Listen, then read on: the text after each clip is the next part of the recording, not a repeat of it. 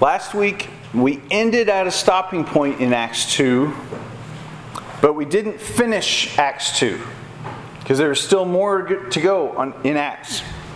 And if I've said it once, I've said it a thousand times, all those numbers and chapter marks were put in there way after it all happened. So theoretically, you would read through this, and the way the story is told, by Pentecost happening and the Holy Spirit being poured out on all the believers and all sorts of people repenting and turning to believe in Jesus, and three thousand new Christians, three thousand people. Uh, there's another another spot that says three thousand souls. So just emphasizing the, the eternal weight of that. Were added to them. And then it gives a little description of how they all came together and, and how they lived and how some people sold their property and gave all the money and, and um, everybody shared everything.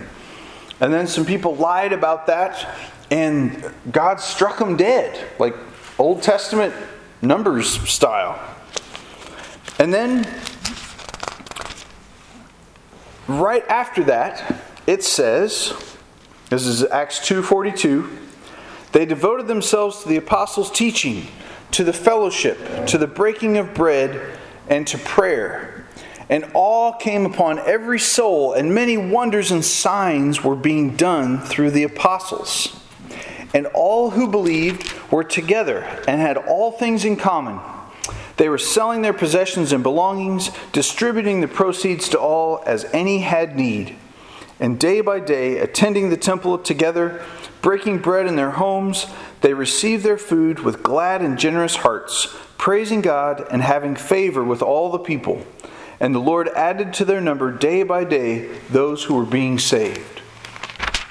So this is just a little kind of montage glimpse of what life was like in the early church. This is what this is what their life looked like, because Jesus died.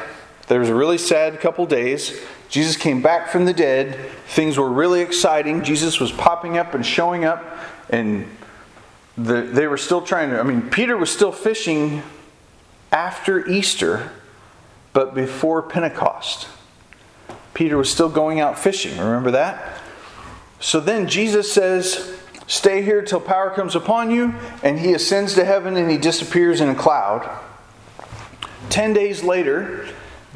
they're doing what they know to do. Let's get together and let's pray and let's worship God. And it's Pentecost, so it's a feast day and it's a holy day and there's all kinds of people traveling.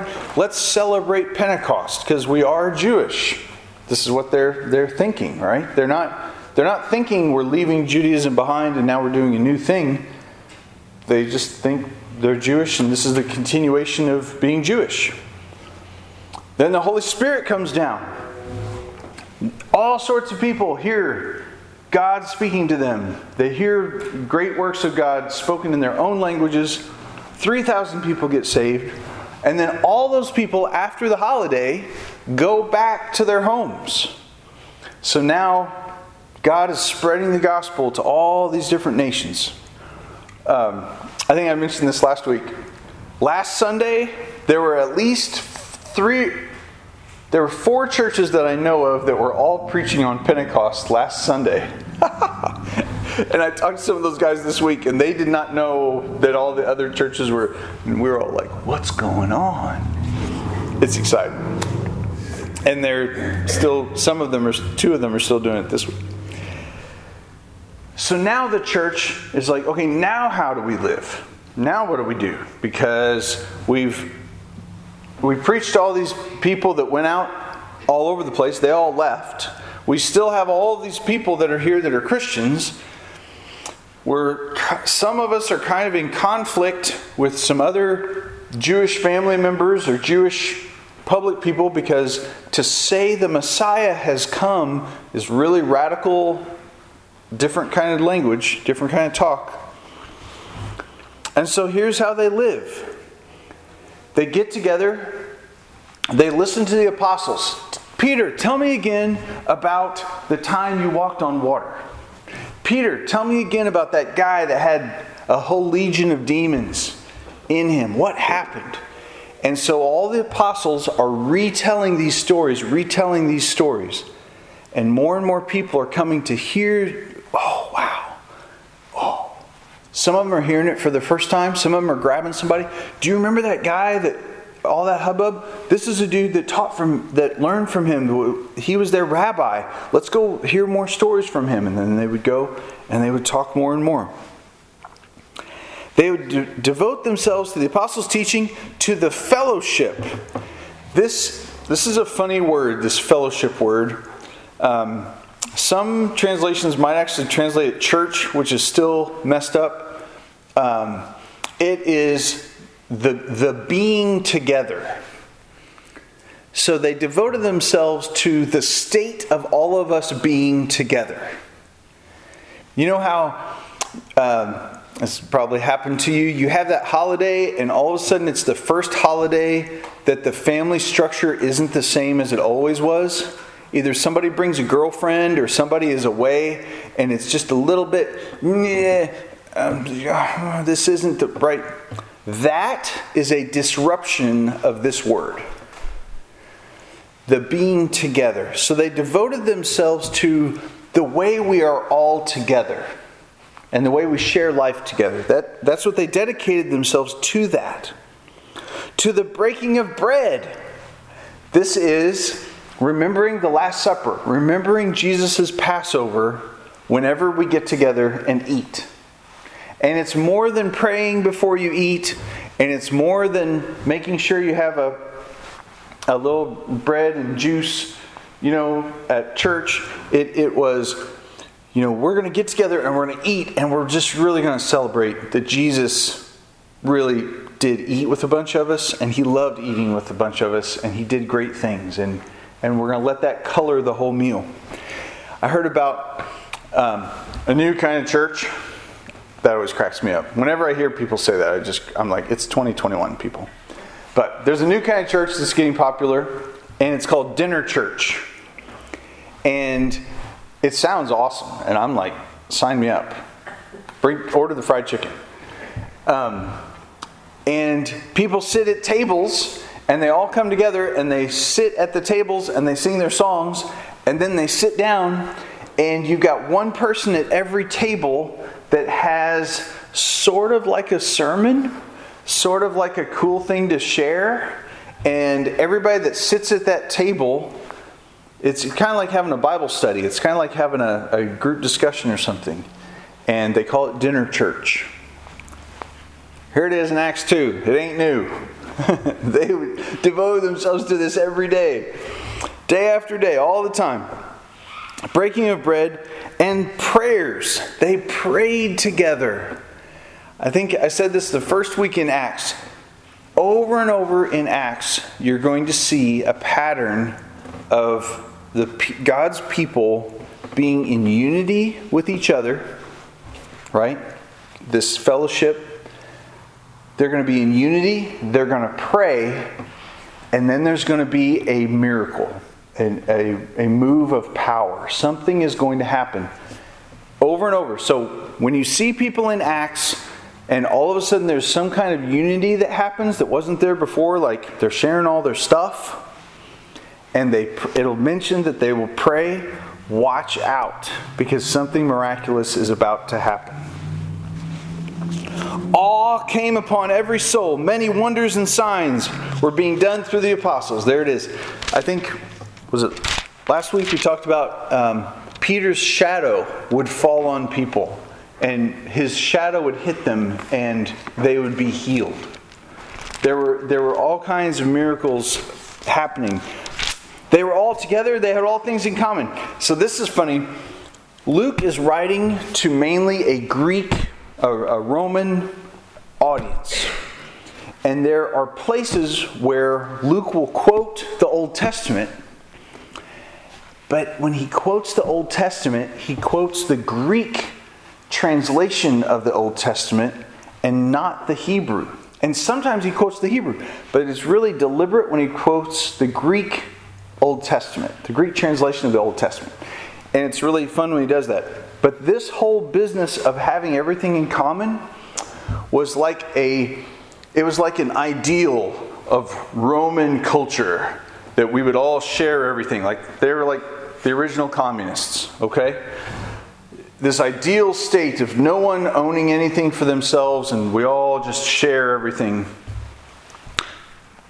When Luke describes this, he describes it with one twist that the Greeks would not have liked, that would not have fit with them.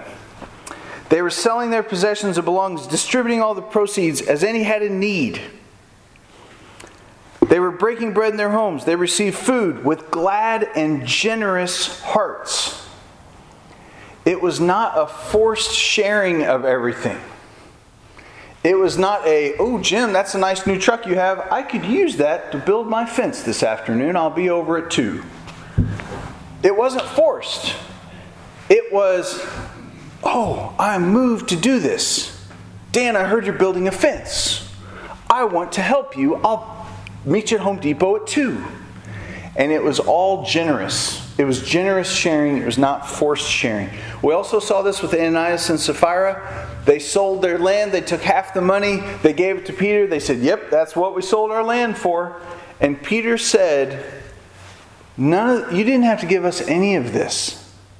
You didn't have to give any of this money at all. It's all yours. You can do with it whatever you want. But why are you sinning against the Holy Spirit by lying about how much you're giving?" So it was not coerced, it wasn't forced, it wasn't demanded, it wasn't a system of government. It was as they were generous. They received their food with glad and generous hearts. They were, everything was out of generosity. This big thing happened. A group of friends that I was in um, right after college, and we would all hang out and we would do things, and we really wanted to do Acts two things. And one day we went to Wendy's, and this one guy said, I want to buy everybody's food. And there's another person, and I won't say who it was, does what they always do. Oh, you don't have to buy me lunch. I got it. It's okay. And this other guy said, what if, from now on, as a group, whenever somebody said, I want to buy lunch, nobody argued. And we just let them do it. Because the person that wants to buy everybody lunch wants to do it out of their joy. Wants to do it because they love everybody and they want to buy all of them lunch. And so when you stand up in the middle and say, oh no, you don't have to do that. I'll pay for it myself. You just went on their joy. Right? And we started thinking about that. That's kind of what being generous is. It's, being generous is... is more fun for the giver. It's it's better to give than to receive. I, you know how much fun you get when you when you you know you give the guy on the corner some donuts, and you're like, he's going to enjoy those donuts a whole lot more than I was going to enjoy those donuts. And that that whole thing. So that's how they lived, out of generosity. And needless to say, it became so fun with that group of people. Because nobody expected anybody to pay, and you always went thinking you were going to pay, and then all of a sudden the waitress would come back to the table and be like, it's taken care of, and you knew somebody at the table joyfully and willingly and lovingly bought everybody's food, and sometimes you wouldn't even, they you know, they'd do it really good, and they'd pull it off, and you didn't know who did it, and it was just like, oh, wow, I should have gotten steak. No. Glad and sincere hearts. They're distributing, giving to everybody as they have need. Day by day, attending to the temple together. Day by day, they got together as much as they could. They interacted together as much as they could. They were a community of people that were like, we want to talk about what Jesus did as much as we can. Can we do that? When when when can we get together again? And talk about Jesus. Wow. What what a thing. What a, what a life, right? They received their food with glad and generous hearts, praising God, having favor with all the people. Now that is my favorite thing. Have you ever been somewhere? We'll go back to the restaurant thing. So you're at a restaurant and you look over and there's a table and there are people and they're not obnoxious, rowdy, but boy, they are having so much fun. and you look over at them and you're like, okay, I, I want to be with those people. Now, I know that there's, uh, you can cross the line and then you're like, okay, we got to get out of here because those people are driving me crazy. But you've been to the baseball game where you've seen the people cheering and you're like, those people are having fun.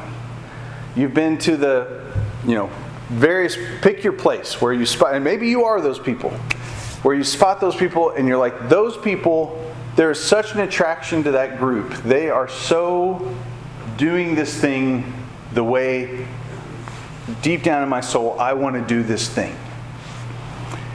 That's what they were doing in the temple courts.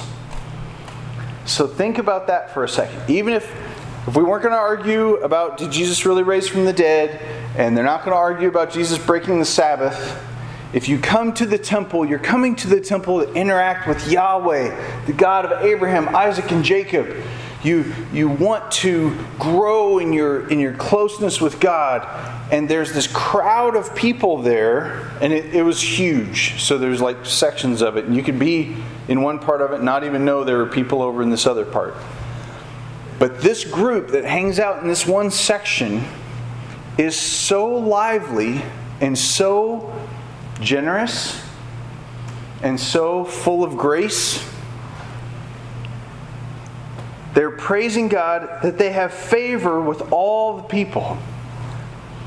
And the Lord adds to their number day by day those who are being saved. Every day, they're there, they're getting together, they're telling stories about Jesus, they're talking about they're free from the law, all their sins have been forgiven. What does that mean? How do we do that? This guy got healed, that guy got healed, this person got restored, this person was forgiven. And people are walking by hearing that and they're just getting roped right in. They're just getting, being pulled into this. They want to be a part of it. So one day, just ignore that big three is there in this section of Acts. This is Acts chapter three, verse one. Peter and John were going up to the temple at the hour of prayer. So they're still going to the temple for daily prayers because they're Jewish. That has not changed. They're still doing those things. Go up to the temple at the hour of prayer, the ninth hour. This is like, uh, some people, some footnotes will say about three in the afternoon.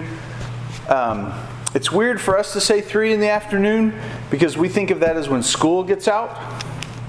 But think through a culture where when it gets dark, you have to shut down because you don't have electricity.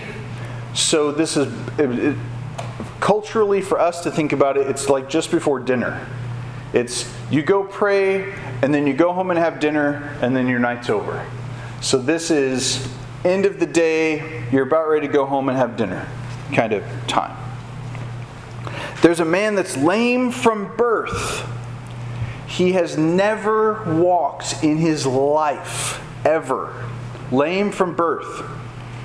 And he's carried daily, and they lay him at the gate of the temple that's called the Beautiful Gate to ask alms of those entering the temple.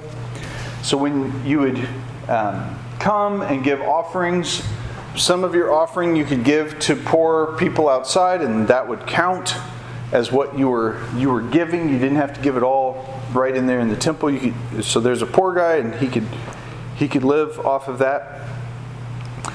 Peter directed his gaze. Seeing Peter and John going into the temple, he asked to receive alms. Peter looked at him. John looks at him. Peter says, "Hey, look at us." I think that's such a funny detail. Like, if you've ever been a, around a place where there's a bunch of beggars and they're all begging together and, and they're just trying all, the best they can to make eye contact with somebody to get something.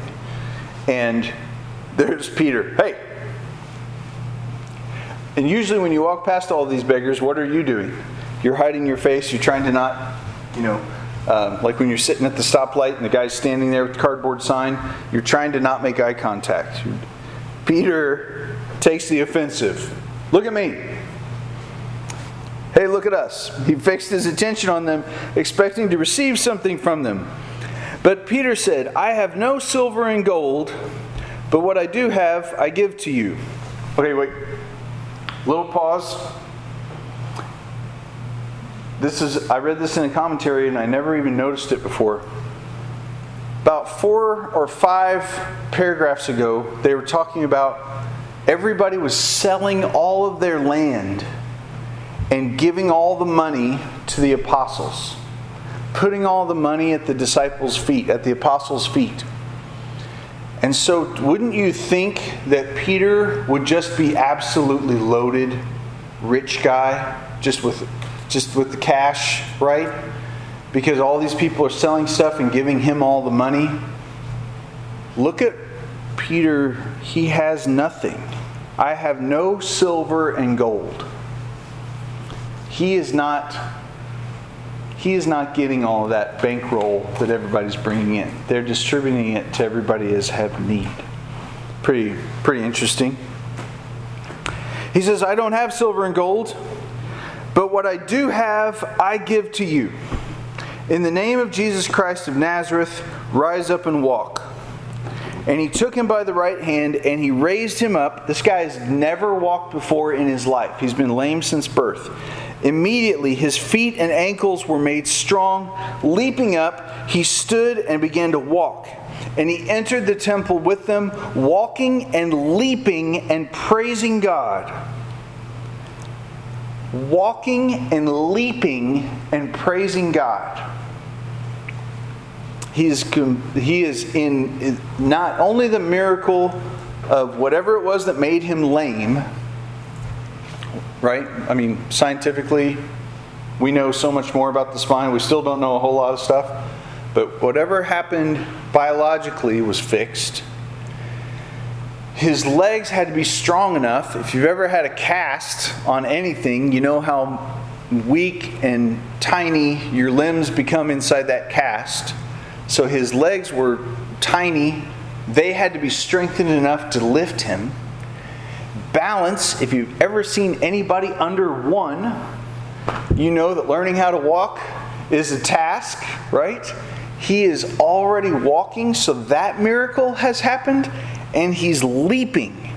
Uh, we have a, a lady I work with, and she broke her like her leg and her ankle and her hip, and um, she's not allowed to walk on dirt, because dirt is uneven and her her footing isn't steady enough. She can only walk on concrete.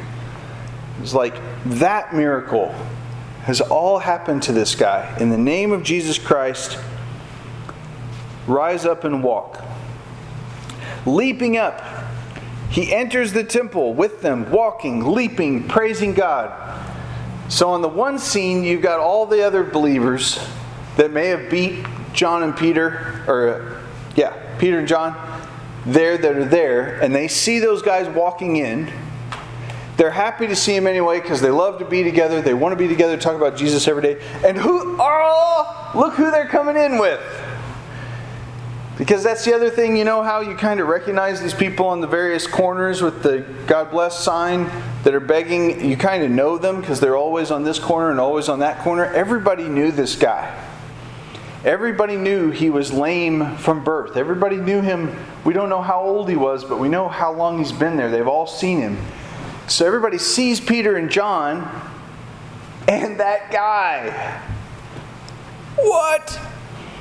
All the people saw him walking and praising God, recognized him as the one who sat by the beautiful gate of the temple asking for alms. They were filled with wonder and amazement at what happened to him.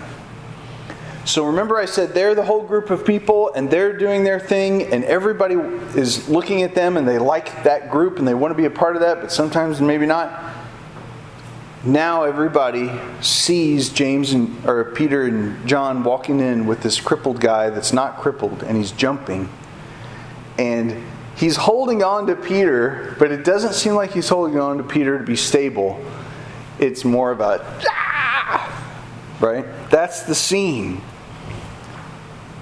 All the people, while he clung to Peter and John, all the people, utterly astounded, ran together to them in the portico called Solomon's. This is where they were in the temple. So all these people gather around really quick. A crowd forms just like that. Another miracle has happened. And this is a big one because everybody knows that guy's been there. I mean, Different people would probably carry him. There's probably a whole system worked up of how to get him there, of other people caring for him, that kind of thing. And they all gather around. Gosh, I spent too much time talking about all that other stuff, but that's okay. One time, uh, we were passing out peppermints on Green River Road. And we're passing out peppermints on Green River Road to all these high school kids, and they're all, they got bandanas on their heads, and they're trying to be uh, gangster people, and they're trying to be really tough because the high school they go to makes them wear ties and have short-cut hair. I won't mention what school it was, but then on Friday night they would burst out and they'd all have their bandanas on and say as many cuss words as they could and try to be cool. And we would go and give them peppermints, and they would say, "Why are you giving us peppermints?" And we'd say, "Because God loves you a whole bunch, and we need an excuse to come tell you that." And it's just easy to hand out peppermints. I mean, we were just blunt. And um, so we're, you know, talking to this guy, and I'm talking to this guy, and, and there would be maybe six of us guys that would do this. And some people thought we were the police, and that we were trying to walk around the crowd and see what... You know, what were these kids doing? What were they up to? And we're like, we're not with the police and all that stuff. And go, I go up to this guy, and, and he's like, "So what are you doing here if you guys aren't the police?" And I said, "We're here to tell you how much Jesus loves you." Well, I didn't know this guy was like the leader. And he says, "Hey, y'all, this guy's here to tell us about God." And this whole crowd, maybe fifty boys and their girlfriends, all turn around from Green River Road, and they face me. And then they all come just a little bit closer, and it's like, "Okay, tell us. What are you going to say?" And it was scary, and it was intimidating, and it was awesome, because this is exactly what we wanted in the whole deal. Every time I see or read through this kind of thing, like Peter, this guy's clean. Peter, Peter knows that God loves this guy. God cares about this poor guy that's begging. He is not wanting to exploit this guy so that he could get a message out to all these people. And he looks at him and he says, "I don't have silver and gold, but what I have, what I have is the Holy Spirit. And the Holy Spirit brings re- redemption, deliverance, salvation, and I'm going to give that to you. I, I have faith in Jesus Christ to work miracles and to save. And so in the name of Jesus Christ, stand up and walk." And something about that guy, something about the way Peter said it, something about what the Holy Spirit was doing in that moment, that guy believed what Peter said. And he stood up and he walked. And I, I am completely confident that, confident that it could have stopped right there and nothing else happened, and Peter would have had a great day. Because what does Peter do every day? They go together, they uh, talk about the apostles' teaching, they have the breaking of bread, they have prayer, they have this time together. And sometimes Peter's shadow falls on somebody and somebody gets healed, and that is great because God cares for them and God is showing off and entering their life and bringing salvation. But this became a crowd. All kinds of people saw what had happened. They knew that this group, that there were miracles that were happening among them, and that it was just some pretty wild stuff was happening. When Peter saw it, he addressed the people. So this crowd forms around them, and this is another chance for Peter to stand up and to talk. Remember, the same thing happened on Pentecost. They were all together, and they were praying. And as they were praying together, the Holy Spirit came and moved and worked among them, and a crowd formed. And the crowd said, "These guys are all drunk." And Peter got up and said, "Everybody, these guys aren't drunk. It's only nine o'clock in the morning. This is the Holy Spirit." Next week, we're going to dive in, and we're going to talk about what Peter got up and said in Acts three. Remember, there's twenty-four speeches in the book of Acts. And there's a whole lot of action in between all those speeches. Maybe that's what we'll do. Maybe we'll do speech and action, speech and action. But, um, oh no, I won't be here next week. Two weeks. Oh, cliffhanger. Uh, There are times when God wants to do something that's really visible. Sometimes he wants to do things that are really invisible, and that you yourself, you might be the one doing it, and you don't even know that God's doing it through you and that God's working his Holy Spirit in you. And other times there's stuff that you do and, oh my gosh, I had no idea. Now I have fifty people looking at me, ready for me to talk, right? Um, and the Holy Spirit is working through you in those. He does both, and he, he loves those people so much, and he loves you so much that he loves to do he loves to do these things. So we'll talk about Peter in two weeks. Let's pray. Lord, we thank you and we praise you. We thank you just for healing this one guy. There were, gosh, there were probably a dozen beggars sitting there begging. And um, for some odd reason, that, that one guy is the one that got healed. So we praise you and we thank you for that, Lord. We thank you that there are so many ways that the apostles' teaching has been carried down to us two thousand years later, that we can learn from it, that we can talk about it, that we can share it. And yes, Lord, we praise you for giving your Holy Spirit. For giving your Holy Spirit to work in us, to work miracles, to, to do healings, to do to bring um, forgiveness in our hearts towards other people, to, to take away our shame and our pain, all the different ways that your Holy Spirit works. I pray that you would confirm all of that in us this week, that you would move in, in visible ways and in invisible ways, and that you would build up your church, Lord, and build your kingdom. We praise you and we thank you, Lord. Amen. All right.